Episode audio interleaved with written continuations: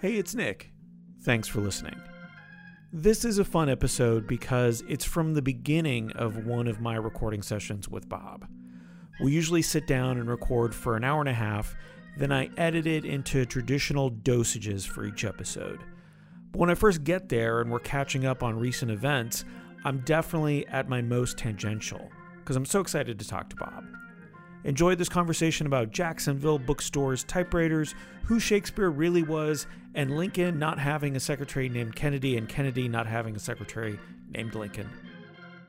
Went to Daytona with my youngest to hang out there. Her braces, uh, their braces got loose, Ah. and so we had to come back early. But we still went up to Oh. Jacksonville. oh, and how was I- Jax? Uh, it was good. I convinced my dad to go. We were going to go to more places, but since he was coming, we only went to the typewriter repair store. and I took him there, and he got such a kick out of it. He and the guy whose name I can't remember right now uh, talked about it, like the 88 year old guy that's been doing it for 60 years. Right. Um, because he has a little, it's almost a museum setup in there. yeah, yeah. So dad's talking to him and he got a real kick out of that. And my daughter was relatively amused for a little bit. Hmm. But down the road is Chamblin Book Mine. Ooh, what's that? Oh my lord. Uh, I assume it's a place It's- full of books. It is a used, I think primarily used bookstore. oh yeah, Um, some new stuff. And it is it. huge. I'll show you the pictures after, but it is you you easily get lost in there. Yeah. Oh, I love it. um, and it was incredible. And so we were walking around there. Uh, we couldn't split up. Normally, I would just be like, everybody go about your way and meet me back here. But it was, I wouldn't have found them, even with cell phones. Like, but I how don't did that know. work? Because three you obviously have different interests, right? So how do you how do you tool through? It's like going through an art museum with strangers.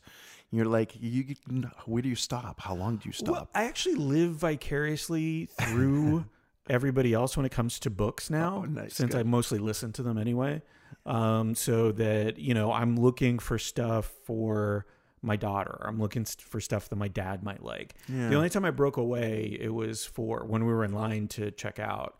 I went to the poetry section because I still want to find some more uh, poetry books that I can use for typewriter events. nice. So here I'll I'll like mark them up and bookmark them. So here's a good poem if you want to write something in a card. Nice. Because a lot of people come up with the when it comes to the typewriters and they don't know what to type. See, and you've evolved enough that you know this in advance. So Yeah. you show up with stuff, cool stuff that they can type that they wouldn't really otherwise have considered, right?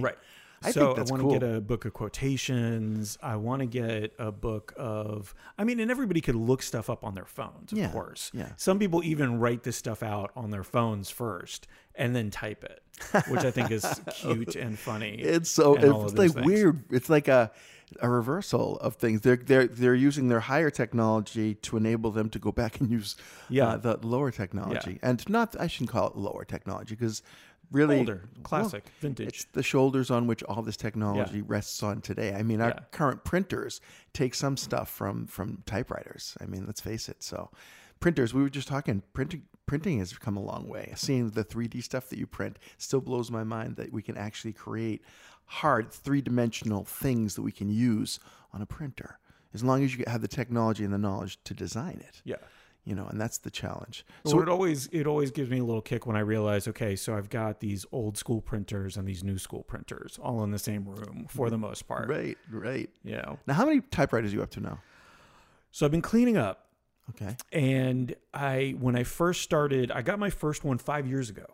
It was Really? five years ago, like either this month or next month. Oh, You, you, you have like Uh, a typewriter anniversary? Yeah, yeah, yeah, yeah. and I, I think I've told the story before. I got it because I wanted to write analog Yelp reviews. I wanted to mail Yelp reviews to different businesses, and I probably did that for like twenty businesses. The only one um, that I'm really proud of, I think they posted it at some point, was the Shakespeare one, uh, the Orlando Shakes Yeah, yeah. it- because I put in a bunch of you know the rumors that or the like there's all these wonderful uh, legends and rumors and conspiracy theories about Shakespeare wasn't real it was really Sir Francis Bacon or this other person or all this stuff.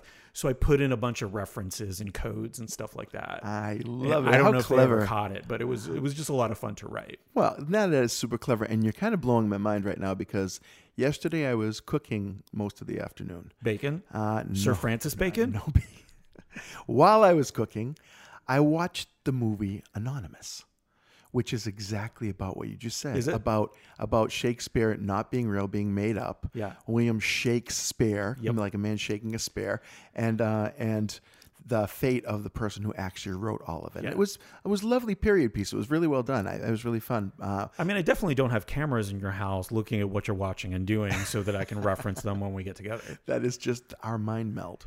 Really amazing. It is.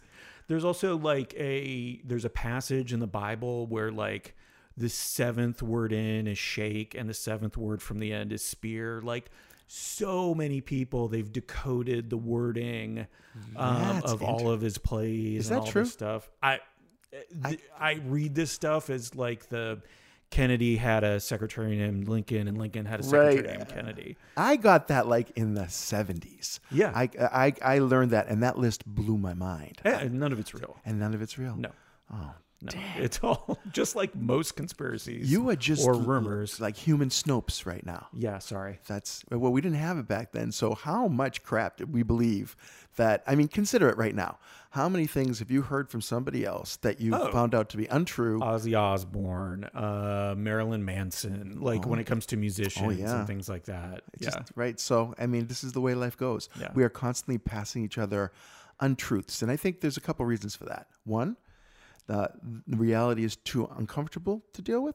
Two, reality is too boring to deal with. Right. So I think one of those two things is, in play when we decide to lie. yeah. It's a telephone game. It's like I heard this and I want to tell you about it, but I'm gonna, I'm gonna change it just a little bit. Because I'm afraid the original story won't entertain you Yeah. as much. And by the way, all those people that, that really happened to, now I'm going to say it, I, it happened to me. Yeah, It reminds me of that old uh, Steven Wright joke where he starts off, he goes, The other day I, uh, oh, oh no, that wasn't me. it's the stupidest joke, but I laugh every time I hear it because it's so improbable. It's so not real. Hey, gang, it's Bob. I love that Nick spent the last minute of this podcast debunking the myths of my childhood. He offers it as just a throwaway line, not knowing how profoundly he's just shaken the foundation of my beliefs. And I'm not sure how he has the audacity to dash my delight in extraordinary coincidences during the same episode that he mentions the name and the plot line of the movie I watched the night before. Quite a paradox indeed. Despite Nick's reality check, I'm going to continue to believe in the extraordinary and the fantastical. I hope you will too. That's all for this daily dose. Time to head out and feed my unicorn. We'll catch you next time.